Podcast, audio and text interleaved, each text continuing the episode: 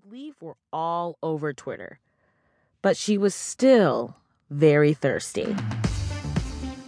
On Thursday, she texted nude photos of herself to her boyfriend, New England Patriots tight end Rob Gronkowski, but accidentally also sent them to the night editor at Gawker.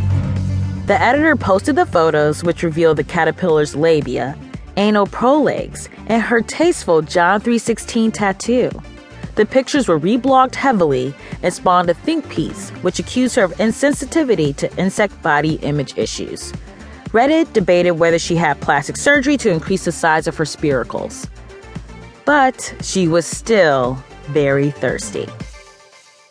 On Friday, she started a YouTube channel where she reviewed videos of Minecraft, the virtual block building video game, while topless. Her videos got thousands of comments, which at first mainly said she had nice mandibles, but quickly descended to arguments about the Trans Pacific Partnership and whether or not women can bust ghosts. After the little caterpillar's response video to the haters, delivered fully nude, got 1,327,482 views before being taken down, she was offered a job hosting a prank show on MTV2 called Inchwormed. But she was still very thirsty. On Saturday, she went to Taylor Swift's Arbor Day party in Newport with her boyfriend Gronk, who ESPN suggested might be looking to move to Tampa full time.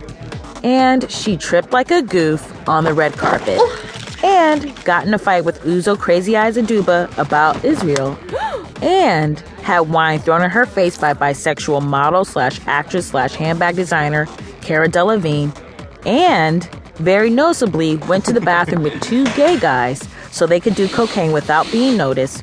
Caterpillars digest everything really fast, so they had to go back a lot.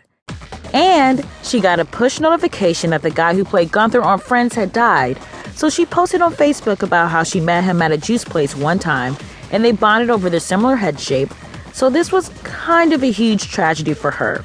And that night, as she collapsed on the sofa in Taylor Swift's Newport Place East sunroom, she had a headache. The next day was Sunday again.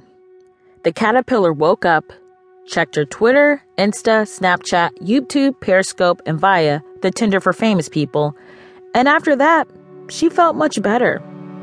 Now she wasn't thirsty anymore. She wasn't a little caterpillar anymore. She was a mid level social media star caterpillar who had given hand jobs to two of three Jonas brothers. She went into Taylor Swift's guest cottage and pulled a quilt around her and typed and typed on her phone. She spilled secrets about her friends and revealed her past sex partners and what STIs they had given her, leaving out that she was the kind of caterpillar that was poisonous to anyone who ate her. She revealed facts that were embargoed by the non disclosure agreement she signed with MTV2. She threw her family under the bus, all 209 brothers and sisters that hatched at the same time as her. She lied about going to rehab for milkweed addiction, then lied about who she had sex with in rehab. Then she hired a ghostwriter to turn this collection of salacious cultural effluence into a structured, moralizing tale of the dangers of social media celebrity. Then she sold it to Penguin for a low six figure deal. When she opened the door of the guest house and pushed her way out, she was no longer a thirsty caterpillar. She was no longer a big and famous and satisfied caterpillar. She was a beautiful, reclusive author who no longer consumed caffeine, animal products, or gluten. I mean, sure, caterpillars never ate gluten in the first place, but it was the principle of the thing. She was a new, beautiful creature, or at least that's what Paper Magazine said.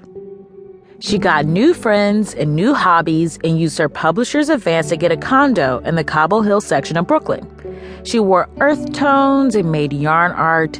She curated a lifestyle blog called Monarch, and she was only friends with people who, like her, were over being famous.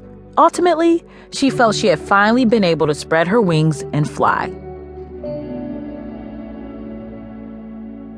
Unfortunately, it all fell apart after an appearance on The Talk when Sharon Osbourne asked her if she was the same caterpillar who had live streamed herself blowing Drake on his yacht. The caterpillar tried to float around the question, but comedian Aisha Tyler wouldn't let her off the hook. Finally, she exploded and screamed that she was the butterfly who live streamed blowing Drake on his yacht, and they were all